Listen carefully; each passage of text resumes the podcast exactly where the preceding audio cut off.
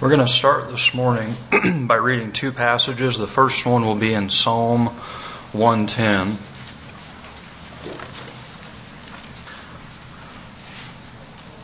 One of the most quoted Psalms in the New Testament, maybe the most quoted Psalm actually in the New Testament. Psalm 110.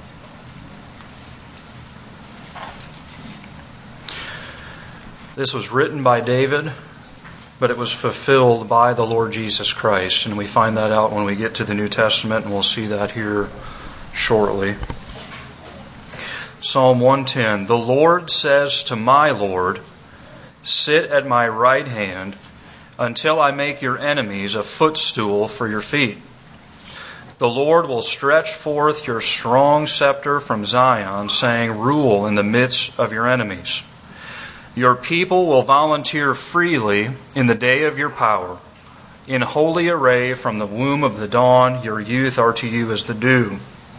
The Lord has sworn and will not change his mind. You are a priest forever, according to the order of Melchizedek.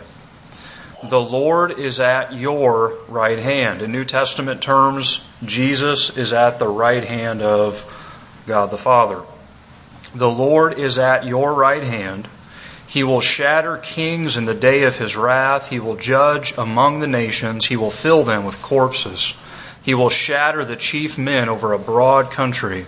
He will drink from the brook by the wayside. Therefore, he will lift up his head. And especially here, the first verse the Lord says to my Lord, God the Father says to the Son, Sit at my right hand until I make your enemies a footstool for your feet. Now turn to Luke chapter 1.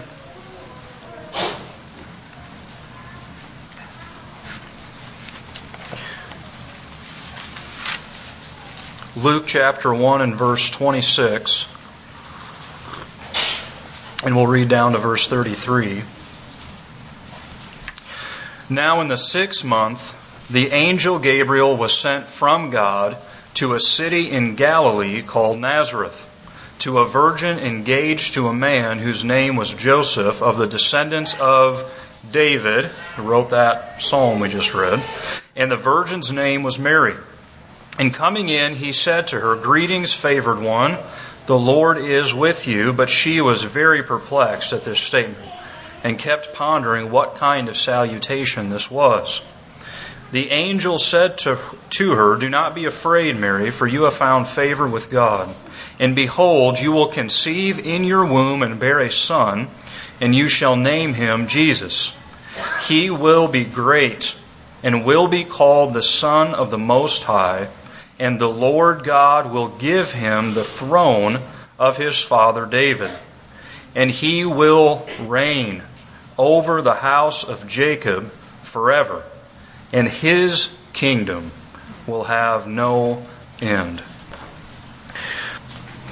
When we consider the work that the Lord Jesus Christ came into the world to do in order to secure our salvation, his death on the cross obviously stands out as the culmination, the high point of that work.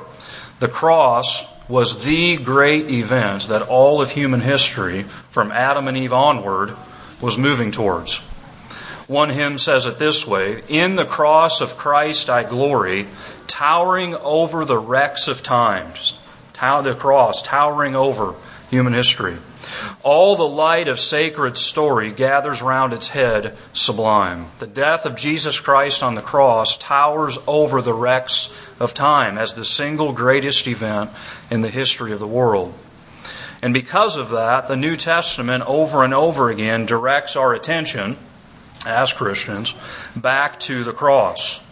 It was there that our sins were paid for and the wrath of God was satisfied. It was there that the love and justice, mercy and wrath, and all of the other attributes of God were displayed as they never had been before and never will be again. So we as Christians ought to be cross centered people, and rightly so. But with all of that said, we don't want to forget that the cross was not the end of the story.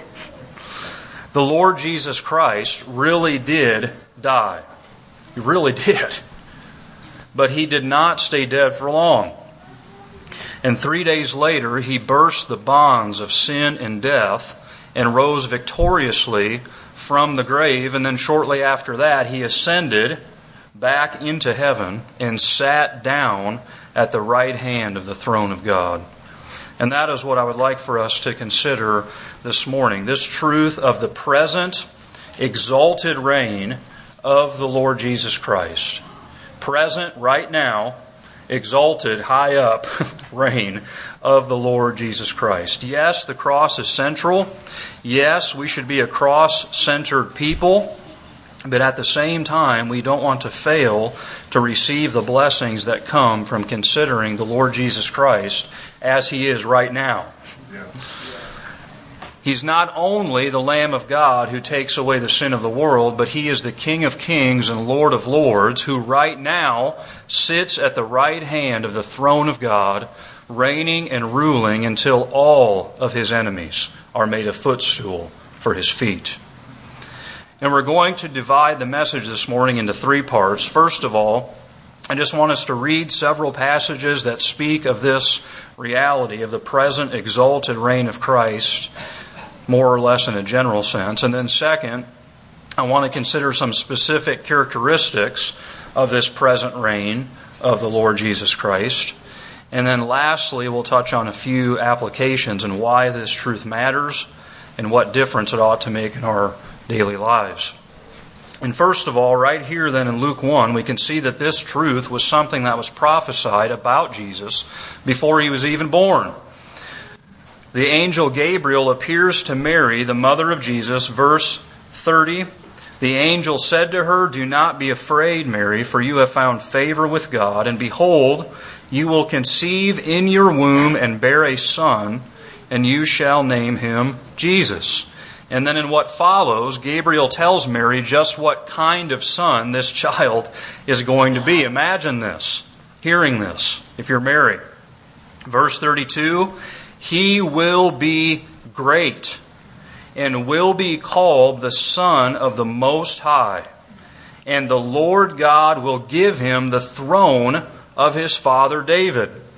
And he will reign over the house of Jacob forever, and his kingdom will have no end. And the point I want to make here is that Jesus' present exalted reign in heaven was not some kind of afterthought in God's plan. You know, well, Jesus, you died and rose again. Now what are you going to do for the next few thousand years? No. All along, the expectation was that Jesus would complete his earthly ministry and work and then ascend back into heaven where he would rule and reign at his Father's right hand until the day when he returns to the earth in glory. And this was prophesied about him before he was even born. And then, after he did ascend back into heaven, this same truth was also proclaimed by the early church, specifically by the apostles in the book of Acts. So go ahead and turn to Acts chapter 2. So, this was prophesied about Jesus before he was born. Later, it was preached by the apostles in the book of Acts, Acts chapter 2. Peter is preaching here on the day of Pentecost, and we're going to cut right in here, Acts 2, verse 29. Peter says he's preaching, remember, to these Jews that were gathered in the city of Jerusalem. Brethren, I may confidently say to you regarding the patriarch David that he both died and was buried and his tomb is with us to this day. David's in the ground. And so, because he was a prophet and knew that God had sworn to him with an oath to seat one of his descendants on his throne, he looked ahead and spoke of the resurrection of the Christ, that he was neither abandoned to Hades, nor did his flesh suffer decay. This Jesus God raised up again, to which we are all witnesses. Therefore, having been exalted to the right hand of God, and having received from the Father the promise of the Holy Spirit, he has poured forth this which you both see and hear. For it was not David who ascended into heaven, but he himself says, and here's this quote Psalm 110 The Lord said to my Lord, Sit at my right hand. I'm sorry, this yeah, this is Psalm 110. I'm sorry. The Lord said to my Lord, Sit at my right hand until I make your enemies a footstool for your feet. Therefore, let all the house of Israel know for certain that God has made him both Lord and Christ, this Jesus whom you crucified. See, it was part of their gospel message. It was part of their proclamation of the gospel from the very beginnings of the church, preaching about this exaltation of the Lord Jesus Christ. He didn't stay in the ground, he was raised up. And then he was ascended back into heaven and seated at the right hand of the throne of God. Turn to Acts chapter 5. Again, I just want you to see that this was part of the proclamation of the gospel message from very early on in the church. Acts chapter 5, again, Peter is preaching. Verse 30, he says, The God of our fathers raised up Jesus, whom you had put to death by hanging him on a cross. He is the one whom God exalted to his right hand as a prince and a savior to grant repentance to Israel and forgiveness of sins. So Jesus' reign at the Father's right hand was prophesied by the angel Gabriel, proclaimed by the apostles, and then finally I want us to see that this truth was taught in the New Testament churches. And just to consider one example, there's a bunch that we could look at, but go ahead and turn to the book of Hebrews. The book of Hebrews, as a lot of you probably know, was written to a group of Christians who were suffering intense persecution. And because of that, they were in danger of falling away from the living God. They were in danger of throwing in the towel on this thing of Christianity. Now, what can the writer say? What can the writer of Hebrews say to encourage them? To press on. Think if you had a chance to address these Christians in Iraq right now who are being persecuted what would you say to encourage them to press on after they have been forced out of their homes, starved, and made to watch friends and family be murdered right before their eyes? What can you say to Christians that are going through those kinds of things? Well, what the writer to the Hebrews does is he reminds them that Jesus is on the throne. That's where he starts right at the very beginning of this letter, that is the truth that the author wants to emphasize to these believers. The trials they are experiencing are heavy, the suffering they are undergoing is real. But Jesus is on the throne. That's what he wants them to know. Starting in chapter 1, verse 1. God, after He spoke long ago to the fathers in the prophets, in many portions and in many ways, in these last days, has spoken to us in His Son, whom He appointed heir of all things, He owns the world, through whom also He made the world. And He is the radiance of His glory and the exact representation of His nature, and upholds all things by the word of His power when he had made purification of sins, death on the cross, he sat down at the right hand of the majesty on high. See, right at the very beginning of this book, he wants these believers to know Jesus is sitting right now at the right hand of God. He's on the throne. Having become as much better than the angels as he has inherited a more excellent name than they. For to which of the angels did he ever say, You are my son, today I have begotten you? And again, I will be a father to him, and he shall be a son to me. And when he again brings the firstborn into the world, he says, Let all the angels of God worship him. See, angels worship the Son. That's how much greater he is than the angels. Verse 7 Of the angels, he says, who makes his angels winds and his ministers a flame of fire. But of the Son, he says, Your throne, O God, deity of Christ, right there, He is God. Your throne, O God, is forever and ever. And the righteous scepter is the scepter of His kingdom. You have loved righteousness and hated lawlessness, therefore, God, your God, has anointed you with the oil of gladness above your companions. And you, Lord, in the beginning laid the foundation of the earth, and the heavens are the works of your hands. Talking about Christ here, this is incredible. They will perish, but you remain. The heavens are going to perish, but you remain. They will all become old like a garment, and like a mantle you will roll them up. Like a garment they will also be changed, but you are the same, and your years will not come to an end. And then again here, Psalm 110. But to which of the angels has he ever said, Sit at my right hand until I make your enemies a footstool for your feet? Over and over again in this first chapter of Hebrews, he's emphasizing to these persecuted believers that Jesus Christ is on the throne of God, reigning and ruling right now in the midst of their trials. Hebrews chapter 8, verse 1, again, just kind of skipping around here a little bit. But you can see how this comes up over and over again in the New Testament. Hebrews 8 1. Now, the main point in what has been said is this We have such a high priest who has taken his seat at the right hand of the throne of the majesty in the heavens, sitting at the right hand of God. Again, the Lord Jesus Christ exalted to the right hand. And then one more passage here, Hebrews 12, verse 1.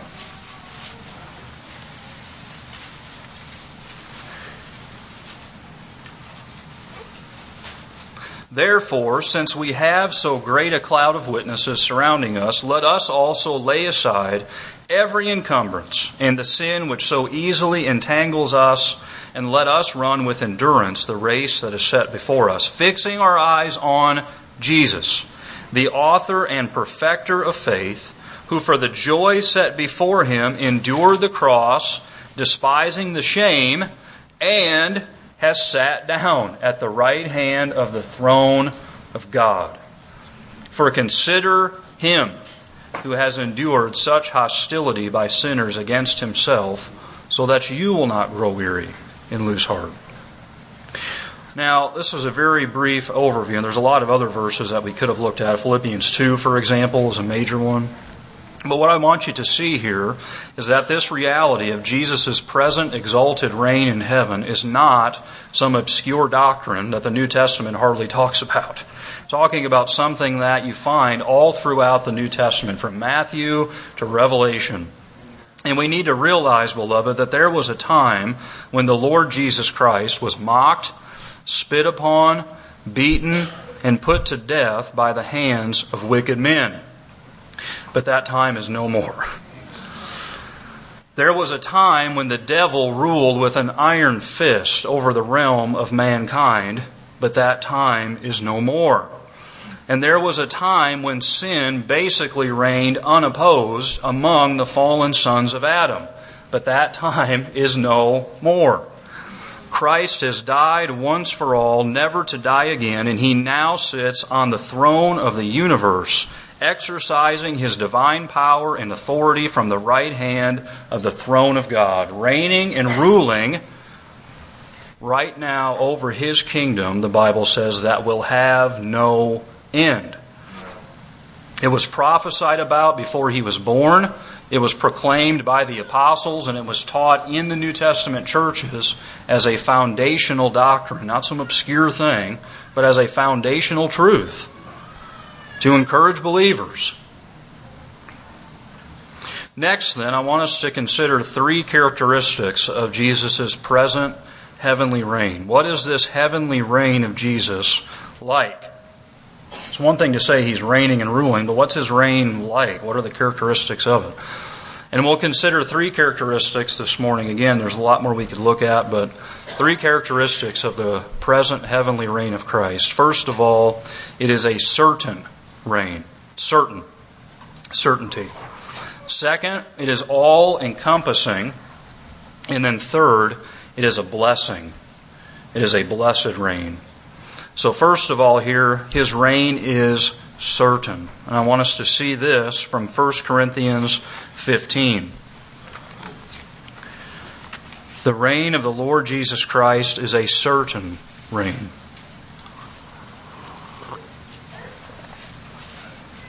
1 Corinthians 15 and verse 20.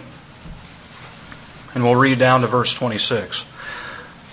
But now, Apostle Paul is writing here, but now Christ has been raised from the dead, the first fruits of those who are asleep. For since by a man came death, by a man also came the resurrection of the dead. For as in Adam all die, so also in Christ all those who belong to him will be made alive.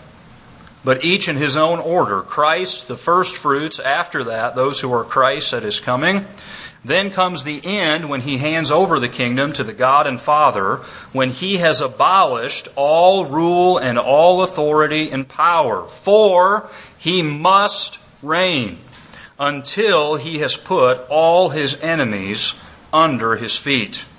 The last enemy that will be abolished is death. Specifically, here, notice verse 25. He must reign. He must reign until he has put all his enemies under his feet. And I love Paul's language here. Paul does not say that Jesus could reign. He doesn't say that Jesus might reign, and he doesn't even say that Jesus will reign. He says that he must reign. It's a certainty. He must. He must reign until all of his enemies are made a footstool for his feet. Now, some of those enemies are made a footstool voluntarily when you repent and you get low before the Lord and he saves you. And you're voluntarily a footstool. Lord, put your feet on me. Gladly. Some voluntarily become footstools for his feet, others by force. But every enemy will be conquered. Every enemy will be made a footstool of his feet. As the hymn says, Jesus shall reign where'er the sun does his successive journeys run. His kingdom stretch from shore to shore till suns shall rise and set no more. shore to shore, the kingdom of Christ, all of his enemies made a footstool for his feet. But it's not always easy to believe this, is it? After all, you don't have to watch the news for more than five minutes before you can start to doubt that Jesus really is reigning and ruling. Before you start to doubt that he really is working to put all of his enemies under his feet. North Korea, ISIS, Hamas, Boko Haram, and these are just the ones that are in the news right now. What's going on? And what we need to realize, beloved, is that just because the Lord Jesus does not deal with his enemies in the same way we would, doesn't mean that he isn't dealing with them. His thoughts are not our thoughts. His ways are not our ways, and His timing is not our timing. But His ways are best. And beloved, He knows what He is doing. Now, these are somewhat minor examples, but just think about this for a second. Think of the Roman Empire in the first century. Of course, it started before that, but think of the Roman Empire in the first century. The empire was a great enemy of the church. It was. Think of all the persecution suffered by Christians that were living in the Roman Empire in the first century and the centuries after for a while. How many thousands were killed under emperors like Nero and Domitian? Why did the Lord allow that? I mean, he could have put an end to the Roman Empire before the persecutions even started, right? Isn't that true? Yeah, it's true. It would have been nothing for him to do that. The Roman Empire was nothing but dust on the scales before the Lord. Just dusted off. Gone. It's gone now. It's been gone for a long time. He could have done it a lot sooner. Kept those Christians from dying in the Colosseum and so on. Why didn't he? Well, we don't know all the reasons, obviously, but think about this. This is a small example, but just something that came to my mind. Because the Roman Empire was so large and stable, and so powerful and wealthy, the Romans were able to build an incredible system of roads that linked together most of their empire. It was unheard of at that time in history to have a system of roads like the Romans had.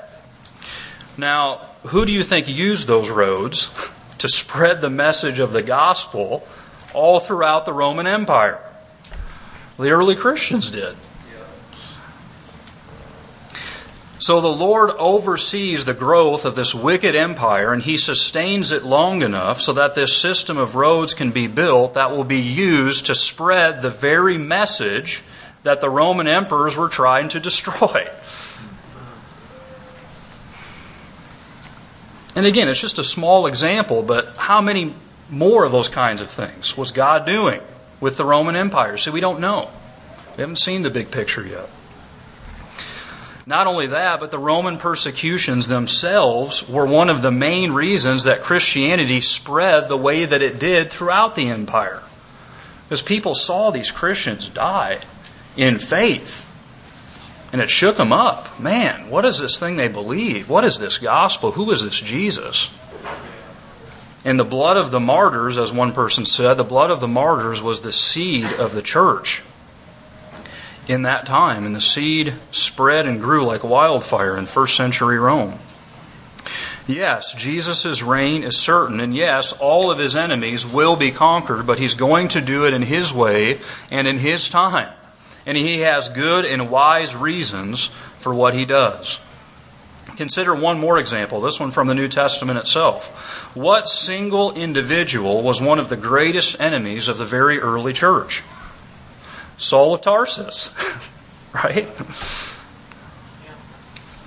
Well, that's easy. I mean, the Lord could have just taken him out. No problem. Like that. Done. Saul's gone. No more persecution from him. Yes, and if he had, the Lord would have lost the greatest missionary and theologian that the church has ever seen.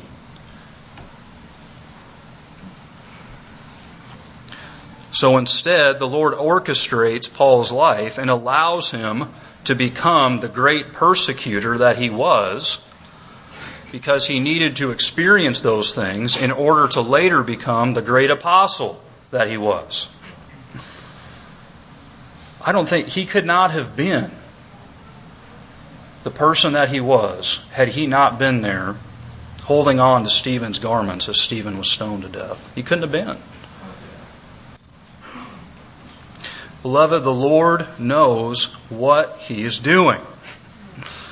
Oh, the depth of the riches, both of the wisdom and knowledge of God, how unsearchable are His judgments and unfathomable His ways. And you realize how arrogant we can be sometimes? Well, if I were God, I would do it like this. No. If you were God, you would do it exactly like what He's doing because He is God. And He sees everything. And He knows what He's doing. And it's for the best.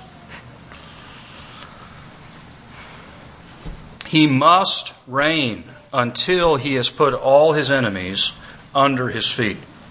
And even though He doesn't always do things in the way we think He should, He knows what He's doing.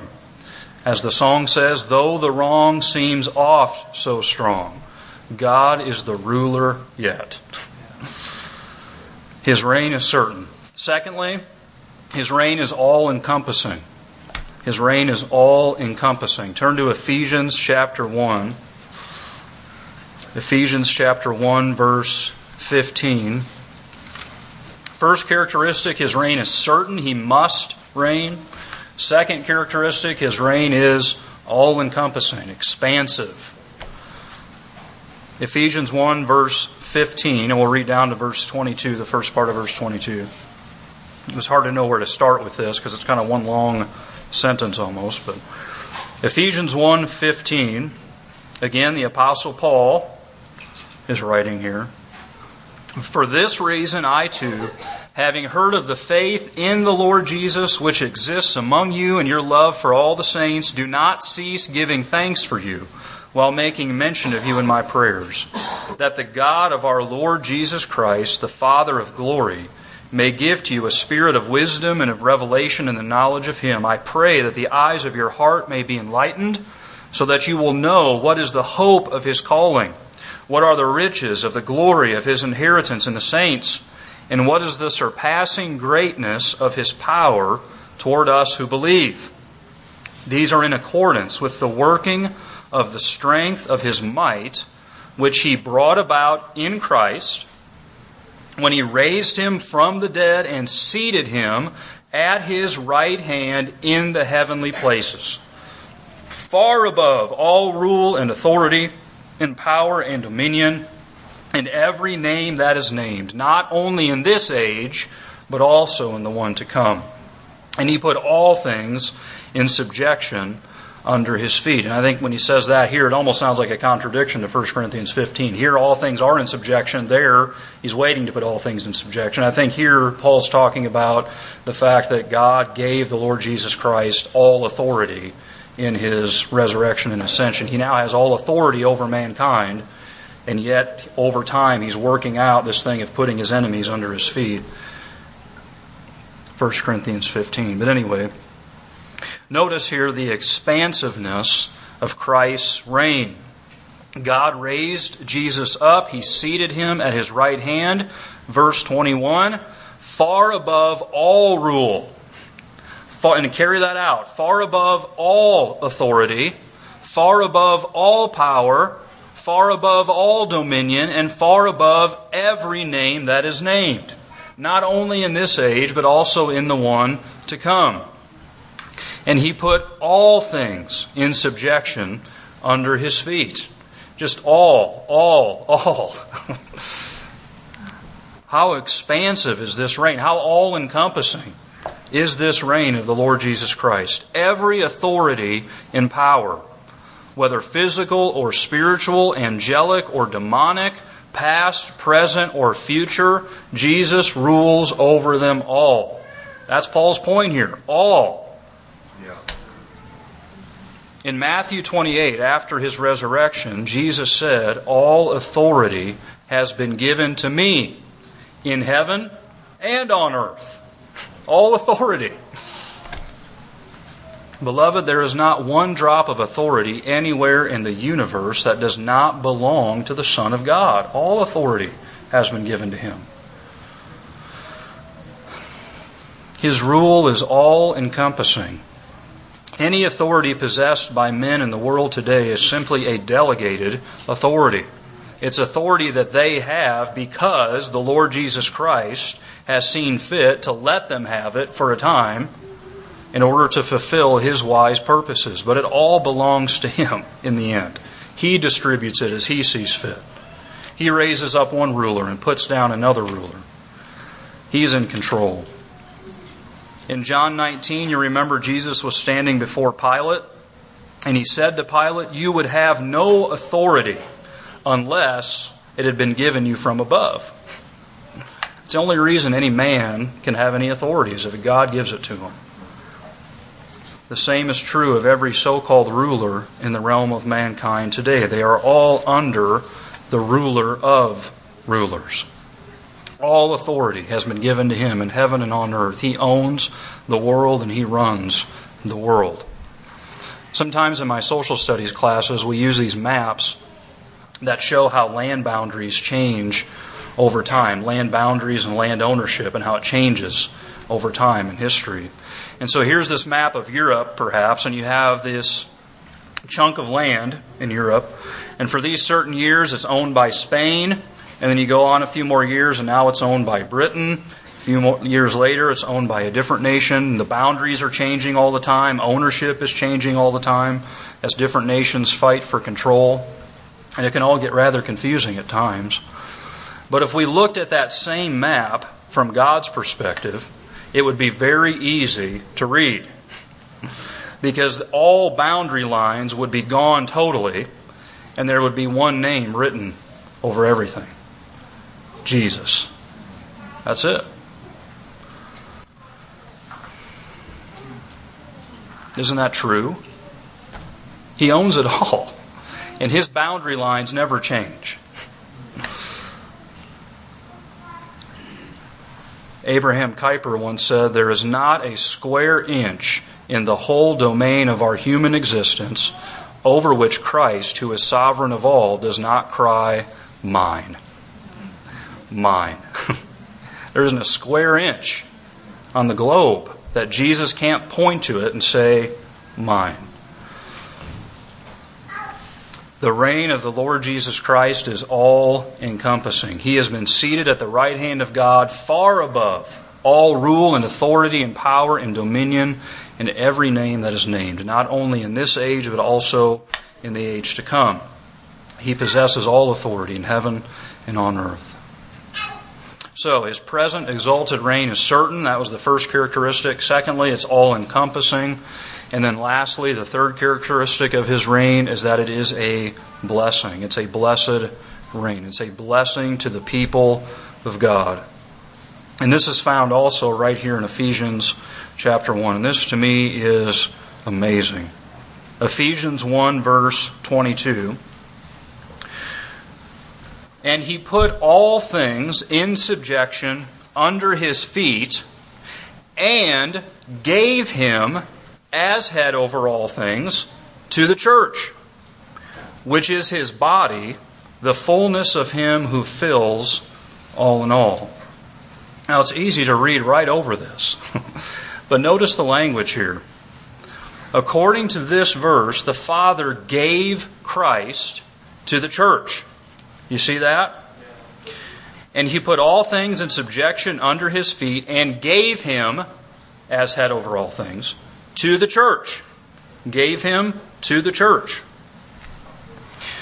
Now when we think of the Father giving the Son, we probably think naturally of John 3:16 and verses such as that. God so loved the world that he gave his only begotten Son. But here in Ephesians, we're looking at something different. It's talking about a different truth in Ephesians 1, this verse, verse 22, is saying that after his resurrection and ascension, after he was exalted to the right hand of the Father and given all of the power and authority that we talked about earlier, after all of that happened, then the Father gave the Lord Jesus Christ back to the church. Again, John 3:16 the Father gives his son for the salvation of the of sinners and then after Jesus dies rises again and ascends back to heaven the Father gives the son back to the church again. Ephesians 1:22. Talk about a blessing, a gift of love. The exalted Lord Jesus belongs to the church. That's what he's saying. He gave him to the church. He belongs to believers. He was given back to us by God the Father after his exaltation. But notice here that the Lord Jesus wasn't just given back to the church, he was given as head over all things to the church. In other words, the reign and rule of Christ that we talked about earlier is something that he exercises on behalf of the church, on behalf of his people. Another way to say it is that the Lord Jesus Christ was exalted to the right hand of the Father, and he now reigns over the universe for the sake of his people. He was given as head over all things to the church.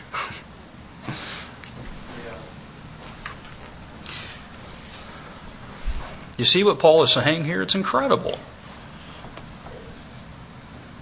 It's not that Jesus goes back to heaven and sits at God's right hand. and has nothing to do with us any longer until he comes back in glory.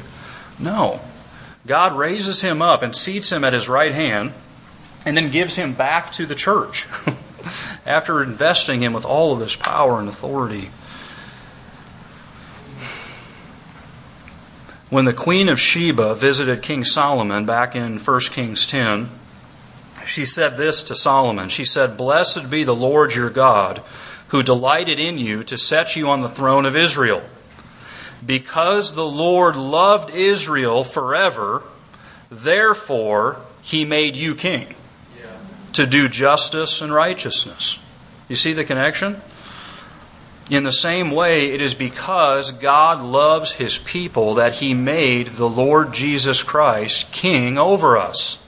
It's a gift of his love, it's a token of his love. I love you so much that I'm going to give the Lord Jesus Christ back to you uh, to reign over you. it's a tremendous blessing. The blessing of Jesus' present exalted reign. Imagine that you lived in a certain kingdom and your best friend, who knows you inside and out and better than anyone else, has just been crowned the new king. And when he was crowned, he promised that every single decision he made would be made with your best interest in mind. Everything that he did would be in accordance with your greatest benefit. That would be something. But, beloved, we have something so much greater than that in the Lord Jesus Christ because he's not just some imaginary king of a pretend kingdom. He's the sovereign ruler of the whole universe. He has all authority in heaven and on earth, and he's been given to the church, to us, in order to direct every atom in the universe to our greatest benefit. He's been given as head over all things to the church for our greatest blessing and ultimate good. And so it really is true that He causes all things to work together for good to those who love God because He is on the throne. And it really is true that we overwhelmingly conquer through Him who loved us because He is on the throne. And as unbelievable as it sounds, it really is true that we will one day sit down with him on his throne, Revelation 3:21, because he is on the throne, and it's his desire for us to be there with him.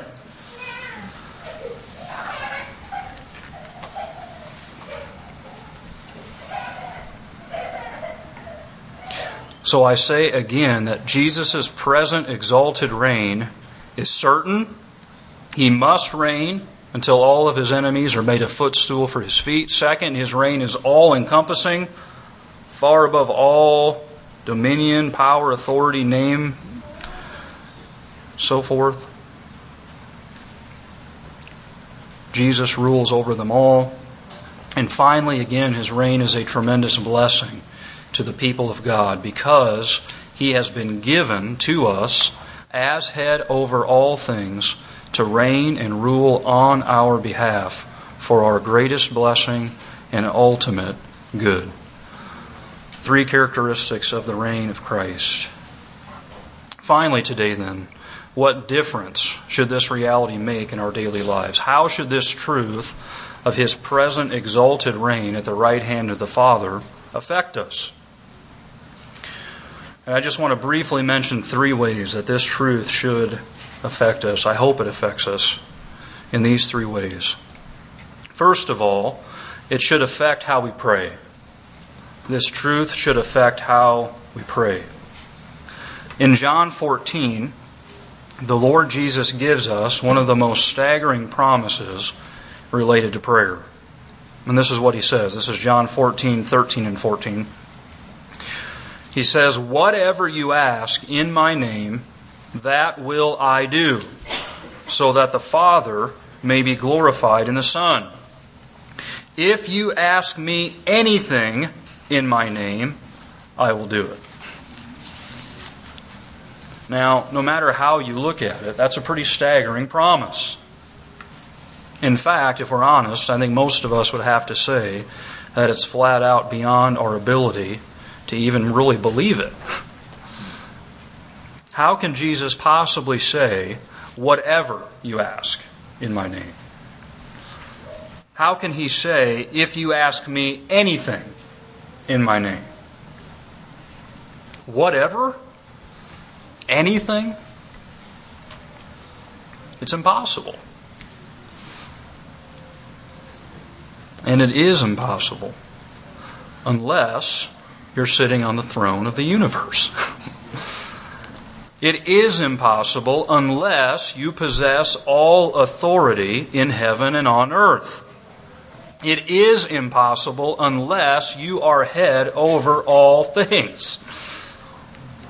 You see, beloved, it's because of his present exalted reign in heaven that the Lord Jesus Christ can give us these kinds of prayer promises. Because nothing is too difficult for the one who reigns over all. Nothing is too difficult for the one who has infinite resources at his disposal. And nothing is too difficult for the one who holds the heart of the king in his hand like channels of water and just turns it wherever he wishes. So John Newton reminds us Thou art coming to a king. Large petitions with thee bring. For his grace and power are such, none can ever ask too much. You're coming to a king. Infinite resources. None can ever ask too much when you're coming to him. You might think, yeah, but if Jesus is so high and exalted, then he's not even going to care about my needs down here. He can't understand what it's like to live in this fallen world, to be sorely tempted, to be painfully weak. It's fair. But have you forgotten Hebrews 4? Therefore, since we have a great high priest who has passed through the heavens, Jesus the Son of God, let us hold fast our confession, for we do not have a high priest who cannot sympathize with our weaknesses, but one who has been tempted in all things as we are, yet without sin. Therefore, let us draw near with confidence to the what? Throne, right? Exalted throne. Let us draw near with confidence to the throne of grace. It's a throne but it's a throne of grace. So that we may receive mercy and find grace to help in time of need. He's walked in our steps, beloved, this same Jesus. He's walked in our steps. He knows what it's like to live in this fallen world. He knows how you feel by experience, not just intellectually. He felt the things that you feel. But he knows, as one who now possesses all authority in heaven and on earth, to help you overcome in the same way that he did. And that ought to affect how we pray. This truth ought to change the way that we pray. Thou art coming to a king, large petitions with thee bring. Secondly, the truth of Jesus' present exalted reign should affect how we fight our spiritual battles over sin and the powers of darkness. It should affect how we fight our spiritual battles. Back in Ephesians 1 here, we read that God raised Jesus from the dead and seated him at his right hand in the heavenly places, verse 20 far above all rule and authority and power and dominion and every name that is named, not only in this age, but also in the one to come. And you might say, well, that's nice for Jesus. What does that have to do with us? He was raised up over all of those things. What about us? Well, you've got to keep reading in Ephesians chapter 2. Starting in verse 4. But God, being rich in mercy because of his great love with which he loved us, even when we were dead in our transgressions, made us alive together with Christ. By grace you have been saved, and raised us up with him, and seated us with him. Notice the language seated us with him in the heavenly places in Christ Jesus. So back in 120, God raised Jesus from the dead and seated him at his right hand. And then here in chapter 2, verse 6, God raises us up and seats us right alongside of him.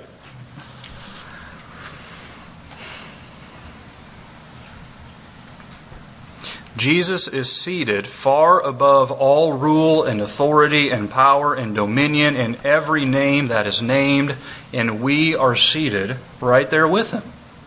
That's what Paul says.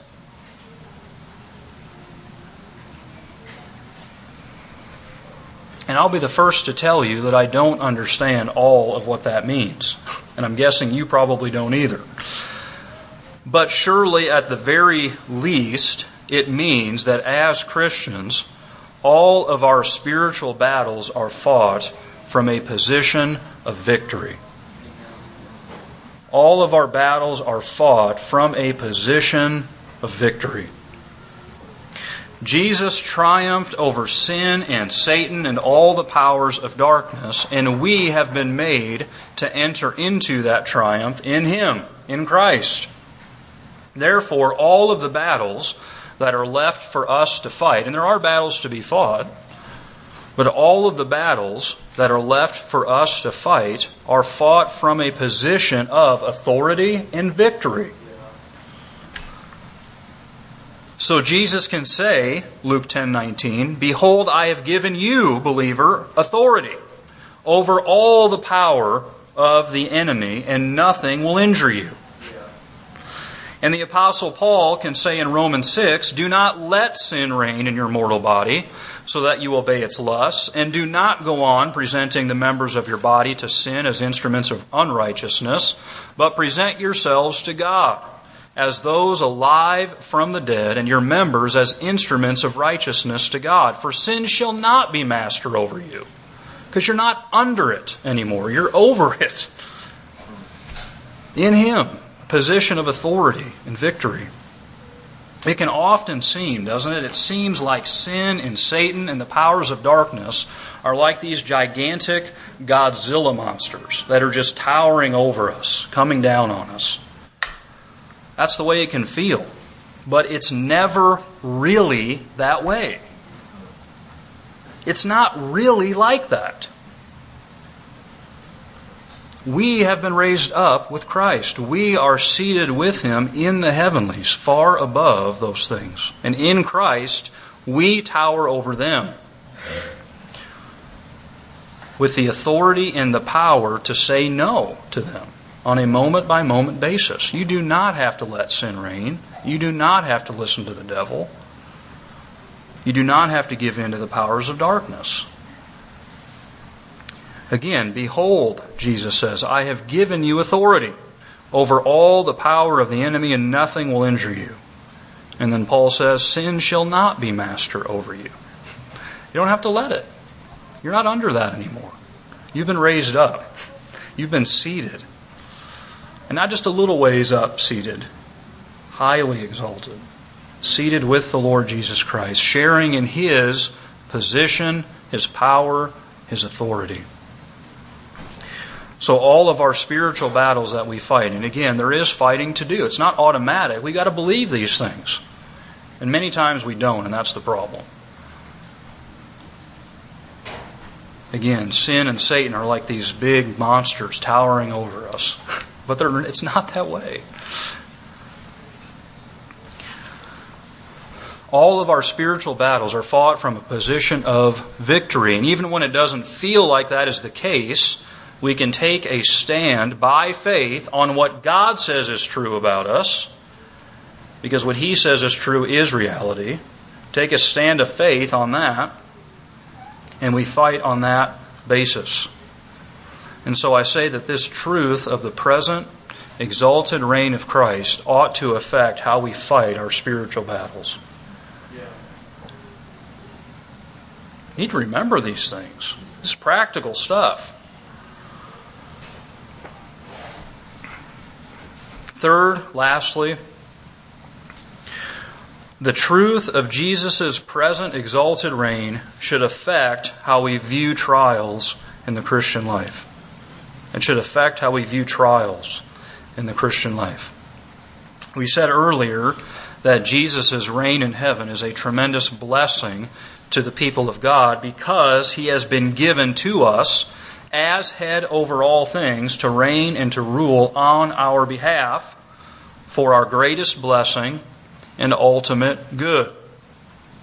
And if he is head over all things, and if he has all authority in heaven and on earth, then this means that literally nothing can happen to the Christian that is outside of his control.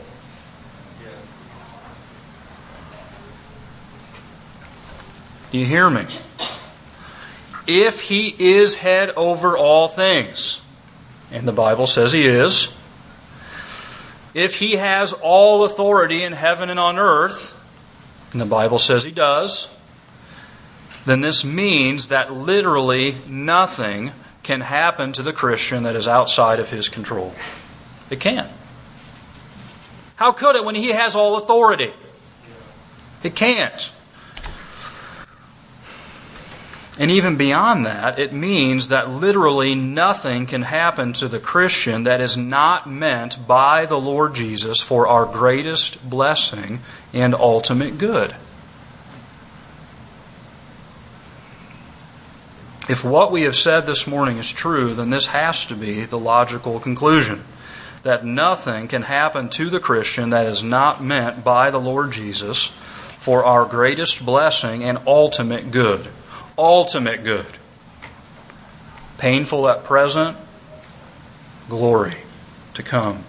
Ultimate good now. But everything is working together for that. It has to be if He's in control. So, what this ought to do is it ought to transform the way that we view trials in the Christian life. It means that when we encounter a trial, it's not because Jesus fell asleep on the job. It's not because he fell off of his throne. Oops. No. We're encountering the trial because Jesus has orchestrated it using his all authority to bring about the greatest blessing and ultimate good in our life.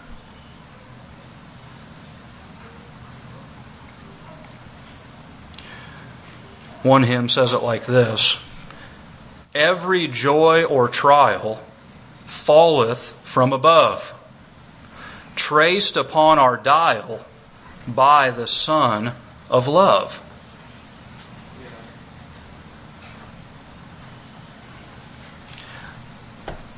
Is Romans 8 true or not? Does he cause all things to work together for good or not? Cause them to work together for good. He doesn't fall asleep at the wheel and let things get messed up and then come in afterwards and save the day. No, he causes them from the beginning to the middle to the end to work together for good. Every joy or trial falleth from above, traced upon our dial by the Son of love. It's a loving thing that He's doing with us. We may trust Him fully, all for us to do. They who trust Him wholly find Him wholly true. So instead of immediately asking, Lord, when is this trial going to end? We ought to be asking, Lord, what do you want me to learn? From this? What am I, what am I supposed to get from this? What need in my life are you trying to show me so that I can be drawn closer to you? Because that's what he's doing. Because even if we don't have all the answers, we know for certain that he is in control of it and it's for our good.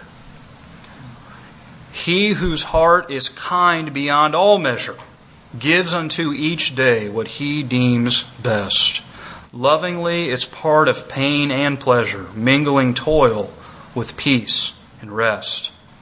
Help me, Lord, when toil and trouble meeting, e'er to take as from a father's hand. One by one, the days, the moments fleeting, till I reach the promised land. You hear that? He whose heart is kind beyond all measure gives unto each day what he deems best. And sometimes it's pain, and sometimes it's pleasure. But it's whatever he deems is best. And it is always best for us. So, hopefully, in closing here, this message will encourage you to think more often about this reality of the present exalted reign of Jesus. Again, not talking about some minor, obscure doctrine in the New Testament, something that's all over the place. His reign is certain, it is all encompassing, and it is a tremendous blessing for the people of God. And it ought to affect how we pray, how we fight, and how we face our day to day trials in the Christian life. Very practical doctrine.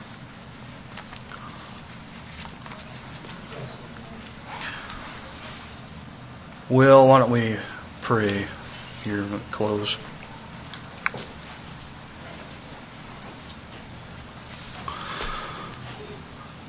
Lord, we want to crown you with many crowns today and rejoice and be thankful that you are on the throne and that you know what you're doing and that what you're doing is best.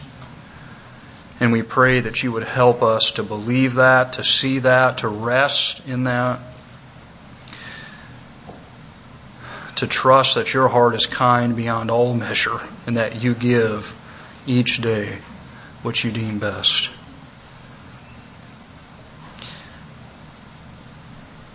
Ask you to help us now to fellowship and to encourage one another in the strength that you supply.